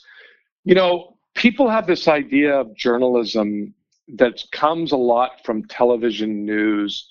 And I think there's great journalists on television, but too often they think that reporting is putting a microphone in front of another person, you know, and asking a newsmaker, you know, for their opinion or what happened and everything. And the kind of work we did related to Ward Churchill, for example, just requires an extensive amount of legwork, and it and it's it can be tedious and difficult, and so a, a lot of journalism is a lot of great journalism is very unglamorous, and and I think those kinds of stories are examples of it. I felt that we at the Rocky tried to take on issues that were important to the state and to the especially to the front range and and really you know pick pick our fights and really dig into them deeply and of course we made mistakes or didn't understand things and the city changed and we had to learn to change more as well. And you know one thing craig i remember when i became a managing editor i, I believe 1995 we met with native american leaders and they were still upset and understandably so about the Rockies' role in the Sand Creek massacre and the way it wrote about the Sand Creek massacre, which is a very important historic event in Colorado's history. And at the time, I didn't understand how they could think that we were responsible and that we needed to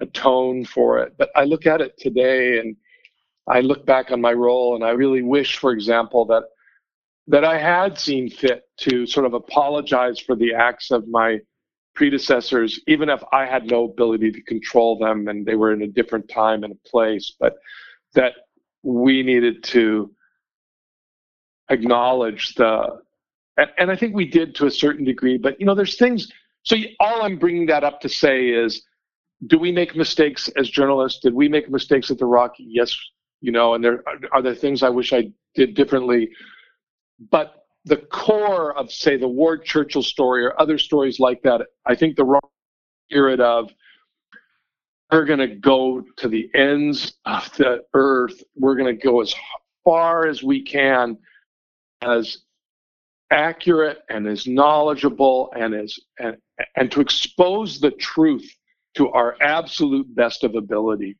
on matters that really mattered, right?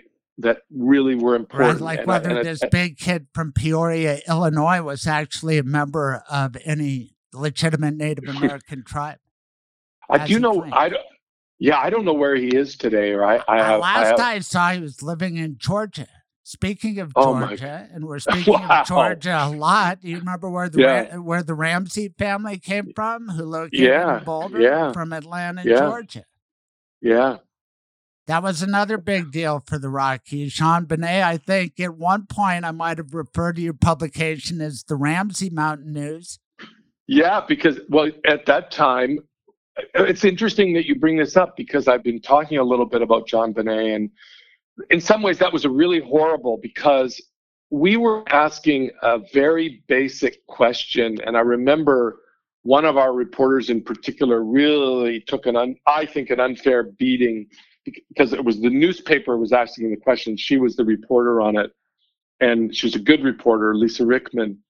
We did a story called I think it was either the headline on the front page was something like "Are they innocent?" or "Could they?" Be, you know, something. I think it was something as simple as that, and it asks a fundamental question that it should be part of our system, you know, of justice. And you know, you know more about it than I do, but you can't assume that people are guilty, and and we still don't know who killed JonBenét, right? I mean.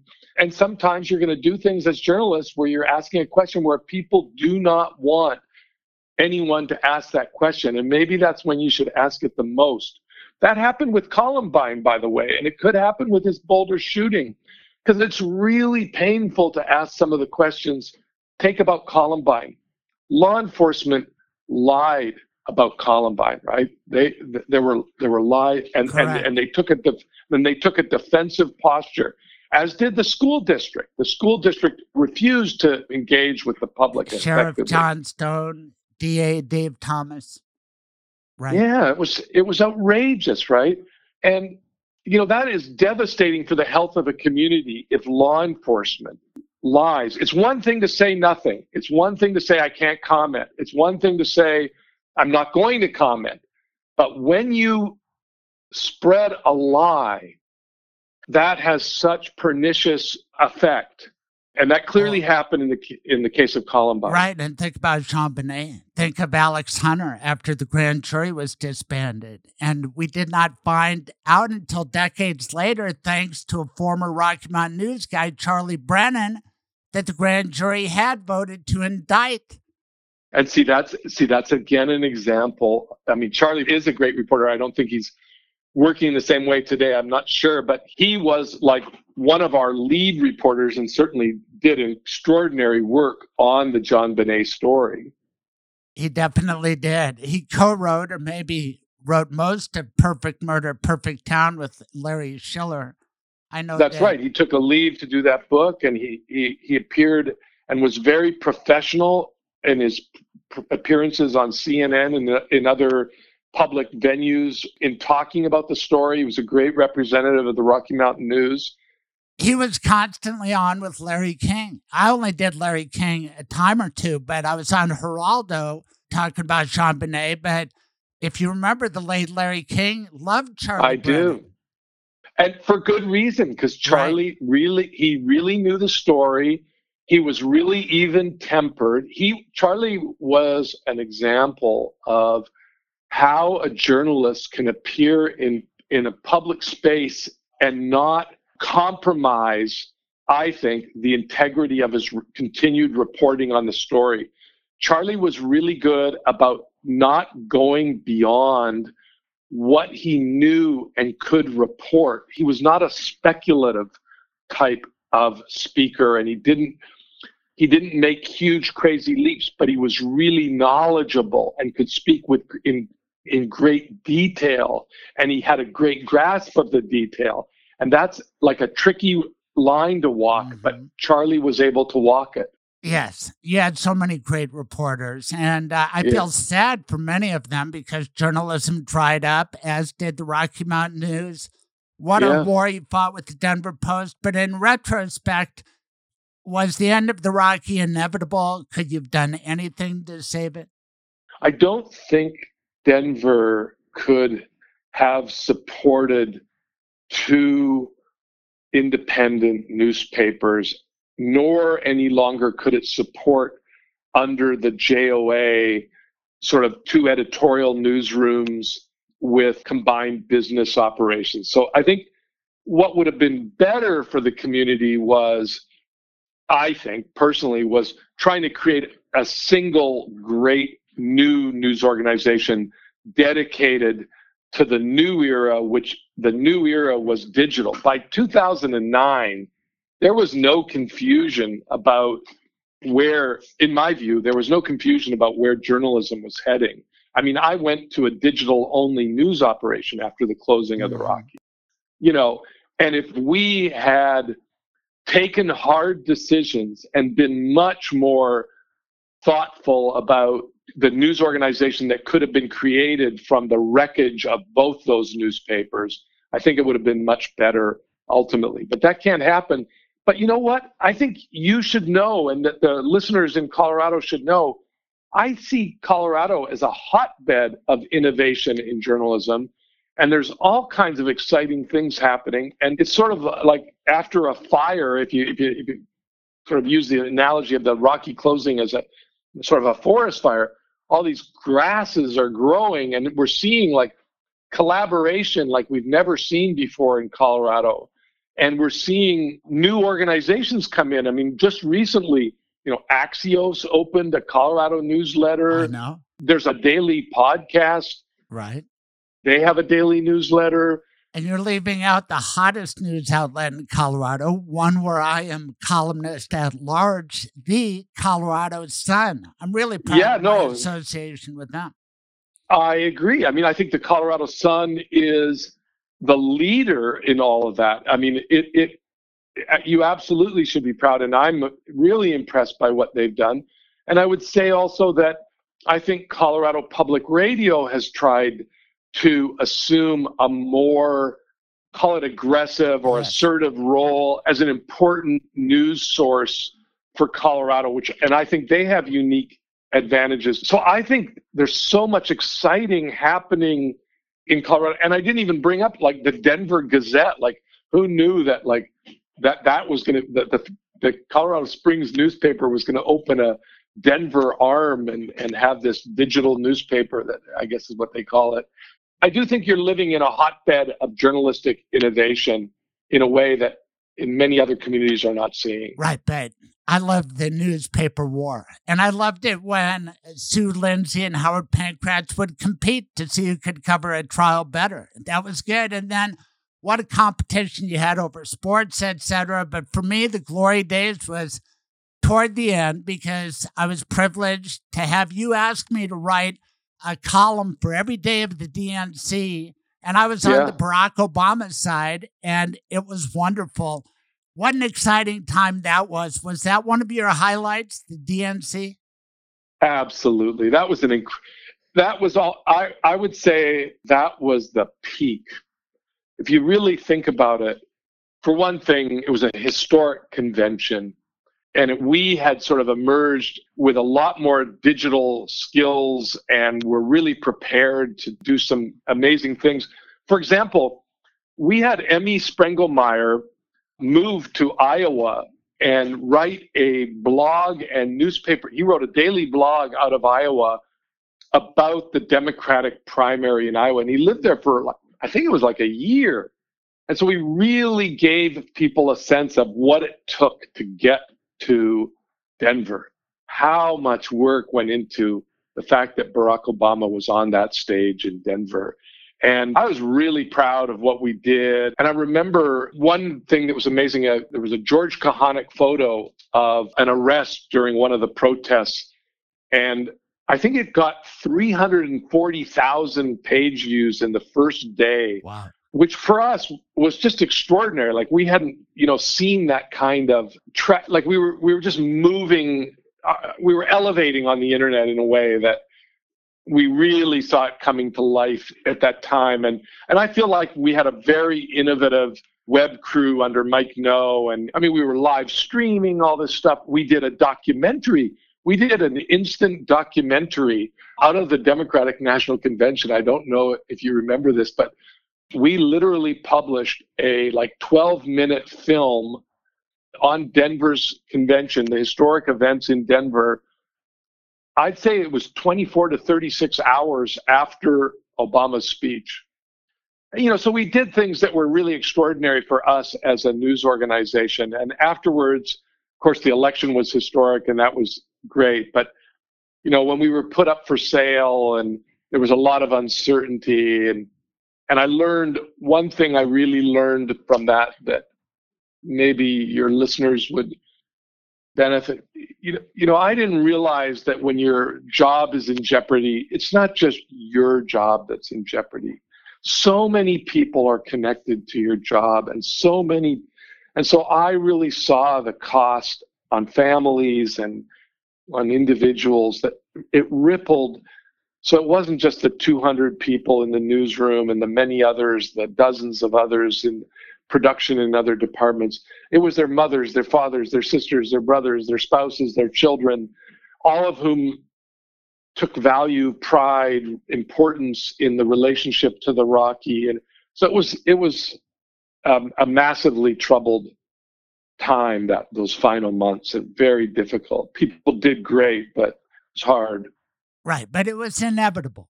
It was inevitable that one of the papers, and it's only sad to me that and and I don't speak poorly of the journalists at the Denver Post or anything, but the ownership of the Denver Post for the Denver Post to become what it has become today, which is Alden Capital.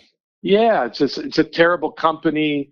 You know, they're uh, vulture capitalists, and they've gutted the journalism. and And I don't believe that a regional newspaper in a vibrant city like Denver with the great economy and the educated workforce and people who are passionate about the place, I don't believe it has to be as as weakened and as sapped as the Denver Post was by these owners who just want to take the bucks out of the paper. A lot of us would have preferred the Rocky win that war, but the bottom line is journalism has undergone fundamental change, and that's just part of living. We all have to deal with it. Certainly, practicing law, there have been a number of changes.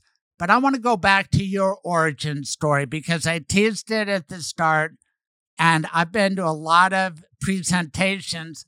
I had no expectations when I came to see you at Rodef Shalom, but you were revealing something that you had not talked about a lot and I'd really be honored if you would tell that story to my audience. Well, thank you, Craig. It was nice of you to come to that night. I think that was the American Jewish Committee put on an event at Rodef Shalom, the synagogue where I was a member.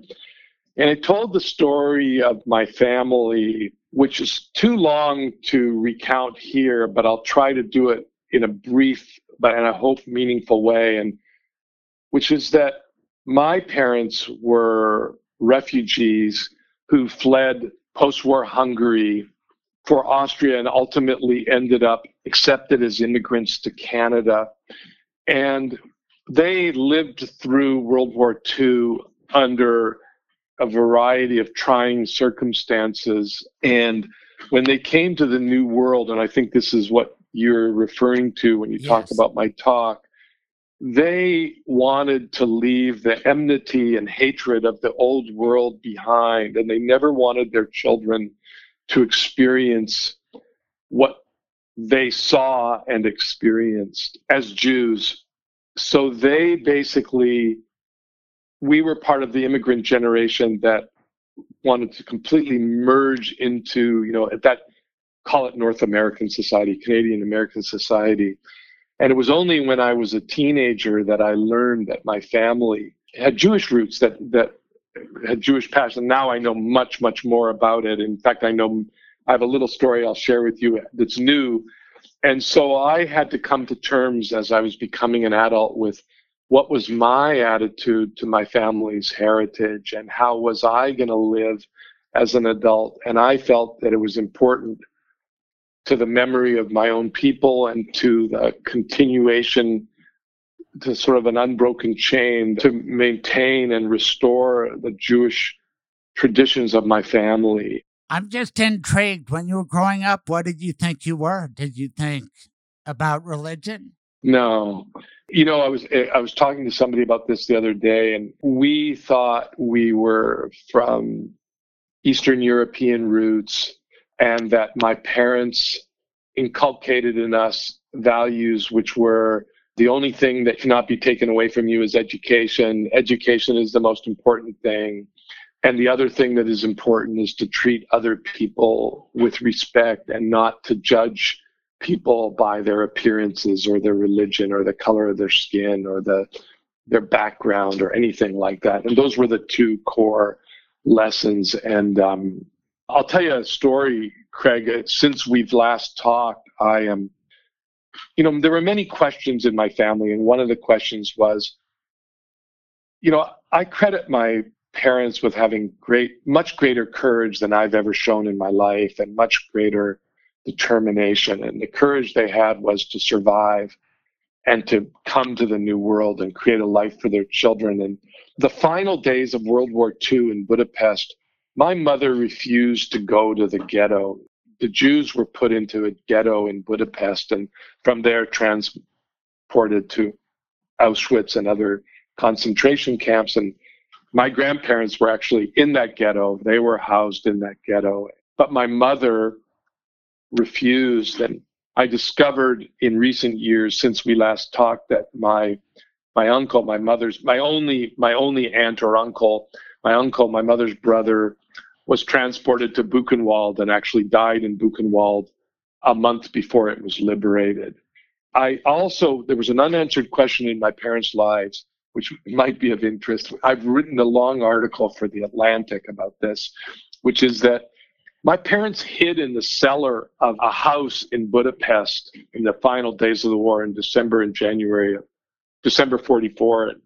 And they hid with an escaped French prisoner of war who was a doctor and his Jewish wife who he married in, in Budapest. They fell in love in Budapest and he actually married her there. And and my parents never knew what happened. They survived the war and they basically saved each other. And it's a long story of how, but uh, they saved each other and they survived the war and they never found each other again. Neither knew what happened to the other after they parted ways, literally parted ways in Budapest in, in 19, early 1945.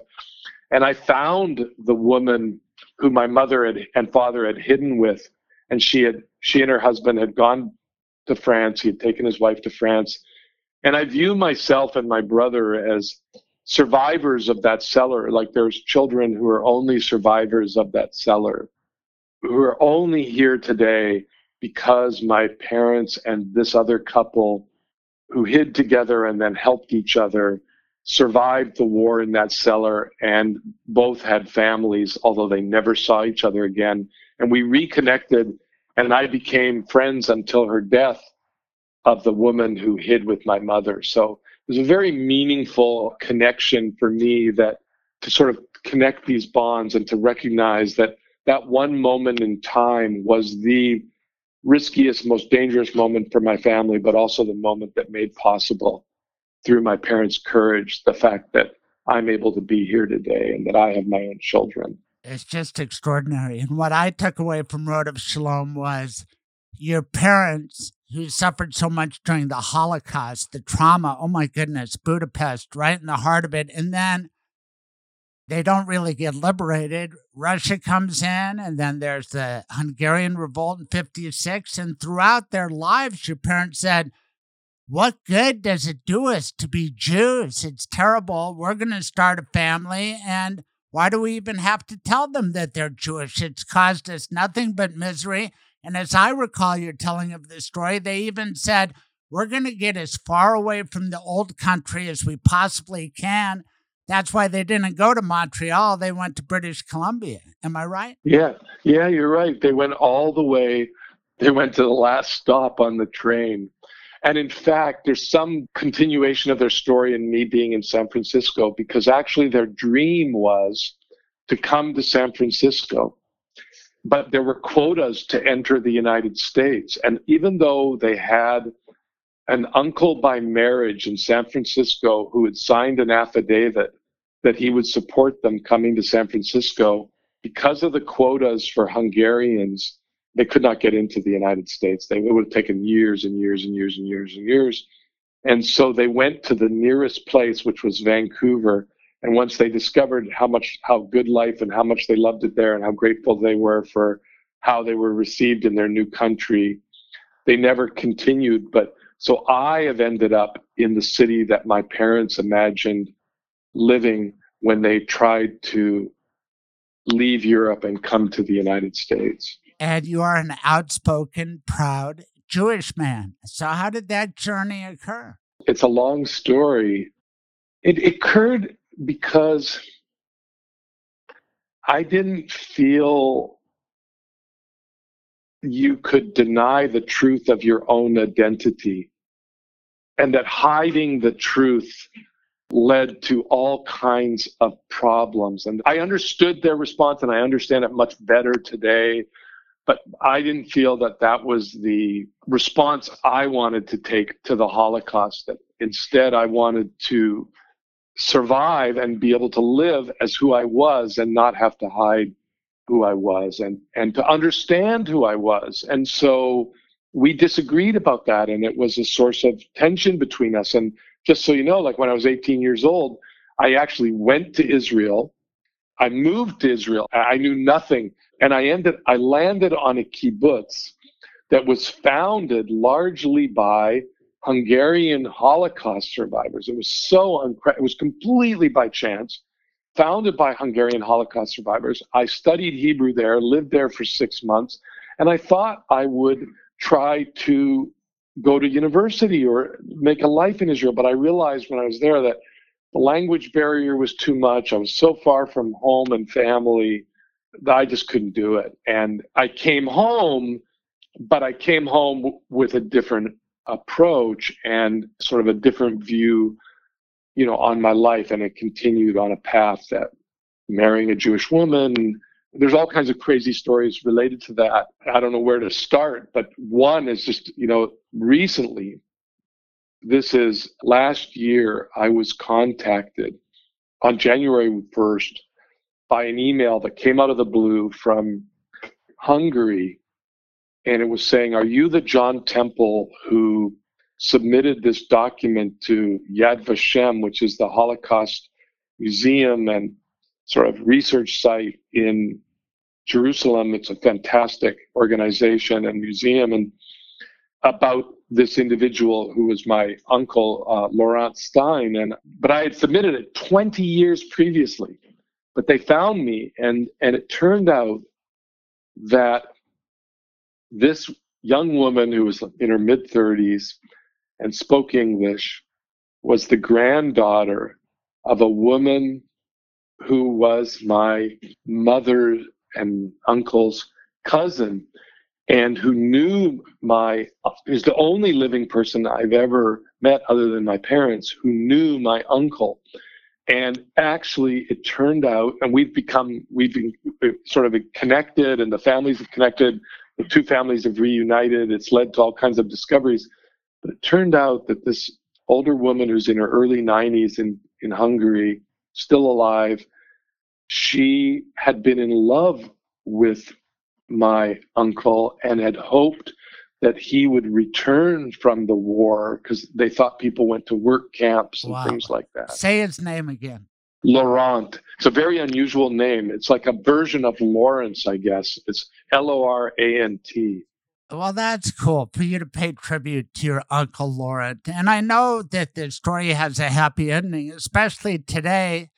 You've gone on to have beautiful children and now post pandemic, uh, reuniting. It must be Yeah, yeah. really good. It's amazing. I mean, I have found the other thing that was through this connection in Hungary, I discovered that there were members of my family who came to the United States in the early 1900s who were cousins of my grandfather, but nobody ever spoke about them. But there were Steins that came to Ohio, these two brothers who came in the early 1900s. And I've connected with a whole other side of the Stein family that lives.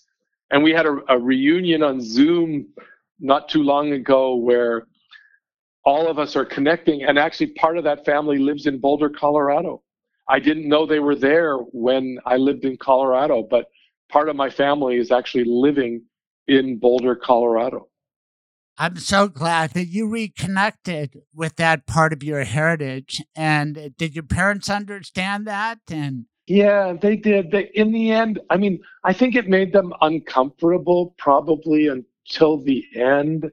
I think they also appreciated that I valued who they were and that I didn't reject, like that I really appreciated what they had done and that I appreciated and valued who they had come from. And one thing I've done for my family and for my children is I've I've sort of written a personal story for the family. It's not meant to be journalism for a larger audience or anything like that. But if they want to know where they come from today, on all four on through through both my parents and through through my all four of my grandparents, I can go back 200 years and tell them who where we came from and who and who and who did what and and a little bit about the contribution that some of us have made and also the struggles. You know, one thing when you look back at your family that I think it's really important to recognize is life was really difficult and it was really limited for a lot of people. A lot of children died early. A lot of women died in childbirth. You know, life was a and and and the opportunities for us as as Jews and because of the time they were very limited in so many respects, right? I mean, there was only so much you could do. And one of the things my parents did for me and for us and for my children is lift us out of that and make it possible, you know, for a kid who grew up in Vancouver, British Columbia, and I've worked at the Washington Post, I've been the editor of Rocky Mountain News, I've been, I've worked with all kinds of incredible people, and you know, they made that possible by their willingness to lift themselves out of the world they were in and, and try to give their children a better a better world. And i can see how my world is so different from the limited world that so many of my relatives and ancestors i mean direct ancestors had not so long ago whether and so the, I, we definitely were close and uh, had a very loving relationship i feel you're a great family man. And you've given me a lift from your top of the hill in San Francisco. You've done pretty good for yourself. I'm going to let you get on to your family and that reunification that is so great after this pandemic Thanks. situation. Yeah. You've revealed your age, so I take it you're double vaccinated. I am. I'm fully vaccinated to the point where we actually had other older friends who came over earlier this week on Tuesday night, and we had unmasked dinner in our house, and we actually hugged. It's great. It was wonderful. It was wonderful, and I'm hoping in the not too distant future to you know may, certain maybe by the end of the year, certainly early next year, to be able to travel again and and visit with some of the family that. Well, I submit this. You are a journalist through and through. Thanks for spending so much time. And you've created 200 years of history for the Temple family. I submit that the hour you've given me, that's the beauty of podcasts. Put it somewhere where your grandchildren can find Yeah. it because it made a record for how you were feeling in April 2021. And I'm privileged, my audience is, to be the recipient. Thanks a lot, John. Thank you so much, Craig. I really appreciate you taking the time to talk with me. It's really great to catch up. And all the best to you. All the best to you. Take care. Thanks again. Take care. Bye bye bye. Hey, it's my honor to talk to you about the Colorado Hawks. This is a good program helping kids, underprivileged kids, kids with dreams of playing sports, kids who could use help to go to college. The Colorado Hawks produce high level athletes in boys and girls basketball and girls soccer. The program prides itself on keeping kids off the streets, helping underprivileged youth earn opportunities they might not get otherwise. Most importantly, the Colorado Hawks produce an affordable program that has never turned an athlete away due to expense. The Hawks love Nikola Jokic, just like we do, and currently have a t shirt selling fundraiser with 100% of the proceeds going right back into this program. Head to Jokic for MVP, or if it's easier to spell, and it is Joker for MVP, J O K E R for MVP. Get a great high quality shirt that says, you guessed it, Jokic for MVP, and help a great organization at the same time. Let's come together to support a program that has helped to provide so many opportunities for Colorado's young people. That's Jokic for MVP to buy a shirt with all proceeds going to the Colorado Hawks organization. Thank you. Gosh, I had another great week practicing law. So many good results for my clients. That makes me happy. If you'd like to be happy, give me a call 303 861 2800. 303 861 2800. I'm getting good at this. Give me a call 303 861 2800. If I'm not the right lawyer for your problem or case, I bet I know the right one, and I will tell you who it is. Thank you. Gosh, it's hot in here. Did that toaster catch on fire? It wasn't that. You choked on that bite of burnt bagel. Why is everything all red? The heat is unbearable. Where am I? Excuse me, Your Dishonor. May I step in on behalf of my client? Mr. Silverman, proceed. Tell me one redeeming good thing your client did. He was a faithful listener to my radio show. Not good enough. He had decency and compassion for his family. He did end of life planning with Michael Bailey. The Michael Bailey? That is kind to your loved ones. That is smart and way too decent for this place. Your client can go. And what about me, Your Despicableness? Why should I? Michael Bailey is my lawyer, too. Go on then. Get out of here. Now, part of that was serious and part of that was fictional. But you will die someday, and if you don't make a legal plan, the government will make one for you. Call my lawyer, Michael Bailey. His rates are reasonable, and he can meet with you and your spouse wherever you want and on weekends and evenings. 720 394 6887 or online at mblawllc.com. Now back to the Fred Silverman Show. Now, this was another good show because John Temple's an important character in the history of Denver and Colorado, and to get him on record, he's an interesting dude who's had a remarkable life. Our troubadour keeps going. Every week, he's got a song that amazes me. Every little problem did the trick for me this week. And Raj Chohan, thanks so much for visiting with me, letting me turn the tables ask the questions like you used to grill me on Colorado Inside Out. What a fun show. Thanks for listening. See you next Saturday. Thank you for listening. Tune in live every Saturday morning, 9 to noon Mountain Time. Visit thecraigsilvermanshow.com for the podcast, blog, and more. Be sure to subscribe on all major podcasting platforms to be updated when new episodes are available. This has been The Craig Silverman Show.